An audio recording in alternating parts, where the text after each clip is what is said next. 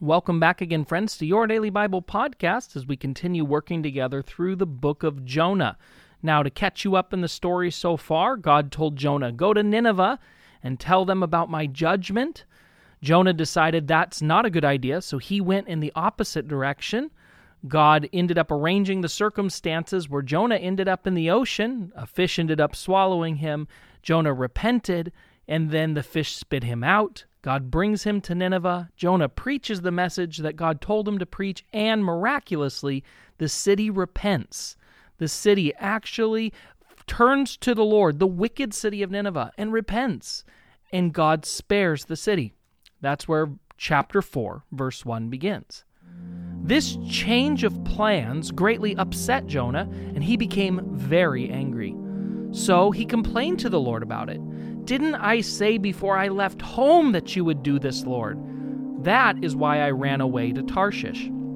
I knew that you are a merciful and compassionate God, slow to get angry and filled with unfailing love. You are eager to turn back from destroying people. Just kill me now, Lord. I'd rather be dead than alive if what I predicted will not happen. The Lord replied, Is it right for you to be angry about this? Then Jonah went out to the east side of the city and made a shelter to sit under as he waited to see what would happen to the city. And the Lord God arranged for a leafy plant to grow there, and soon it spread its broad leaves over Jonah's head, shading him from the sun. This eased his discomfort, and Jonah was very grateful for the plant. But God also arranged for a worm. The next morning at dawn, the worm ate through the stem of the plant so that it withered away. And as the sun grew hot, God arranged for a scorching east wind to blow on Jonah. The sun beat down on his head until he grew faint and he wished to die.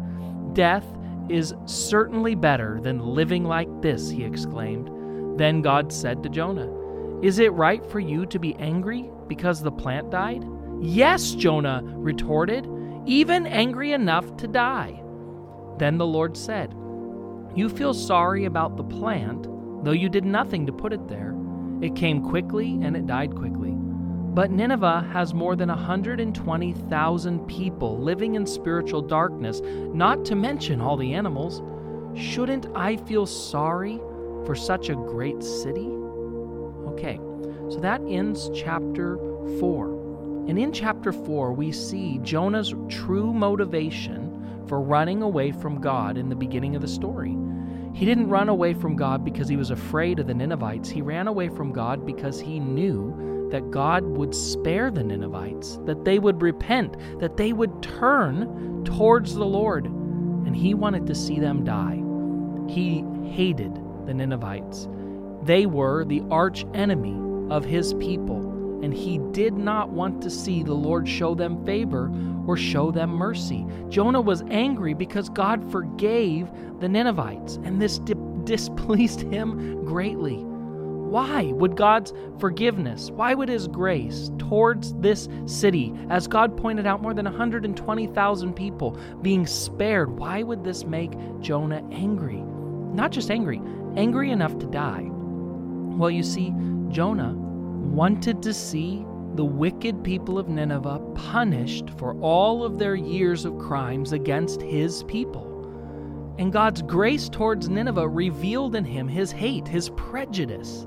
See, when something you and I really desire something we really hope for, something that we actually are living our lives for, gets taken from us. It no longer exists. It gets taken off the table. Maybe you've put your hope, your desire in a relationship that now has ended. Maybe you've put your hope, your desire in a job that's now gone. Well, what can happen is we can become angry and we can become bitter because we feel like now our life is without meaning. Now our life is without purpose. The thing we have been living for which in Jonah's case was apparently hate, destruction of the people of Nineveh, a people who he strongly despised. Well, when that was taken off the table, he experienced this anger, this depression, this dejection.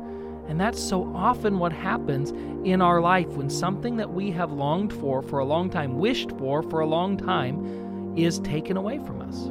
See, we can be consumed by these kinds of wrong desires And we fail to see just how loving, how gracious, how concerned God is about caring for people, even people who are rotten people. Because let me let you in on a big secret there's only one kind of people.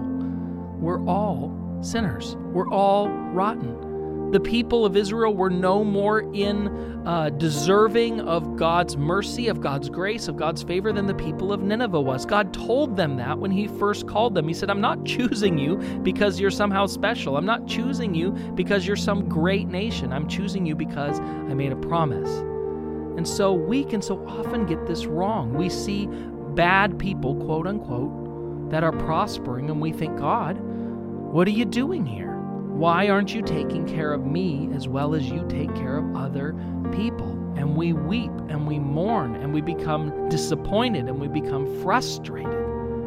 See, let me ask you today when you see people around you doing well, when you turn on the news and you see the things that are going on, do you wish for God's vengeance? Do you wish that God would strike them down? Do you wish that God would make them go away? Or does your heart break like God's when you see the wickedness of the people who are living in spiritual darkness? Do we wish uh, calamity upon them? Do we say things like, This is the judgment of God? Or do you realize that all of us deserve judgment, but because of the love of God through Jesus Christ, we have been forgiven our sins by putting our faith in Jesus. And because of that, everything now has changed. We are a people who have experienced the grace of God, and that should make us want even more people to experience that same grace. Let's pray. God, I thank you today that you have shown me your wonderful grace. I say this a lot, but even a wretch like me. And I thank you that you're not done showing your grace to this world, that you are still seeking and saving the lost, and you are still using me and using us, God, to proclaim your good news, your gospel over all this world. I pray that we would not be prejudiced, that we would not be filled with resentment and hate, but we will be a people who give out your love, give out your mercy, give out your grace into every person and every situation we come into contact with. I thank you, God, that you love us, and I thank you that you are doing good things. I pray this all in Jesus' name. Amen.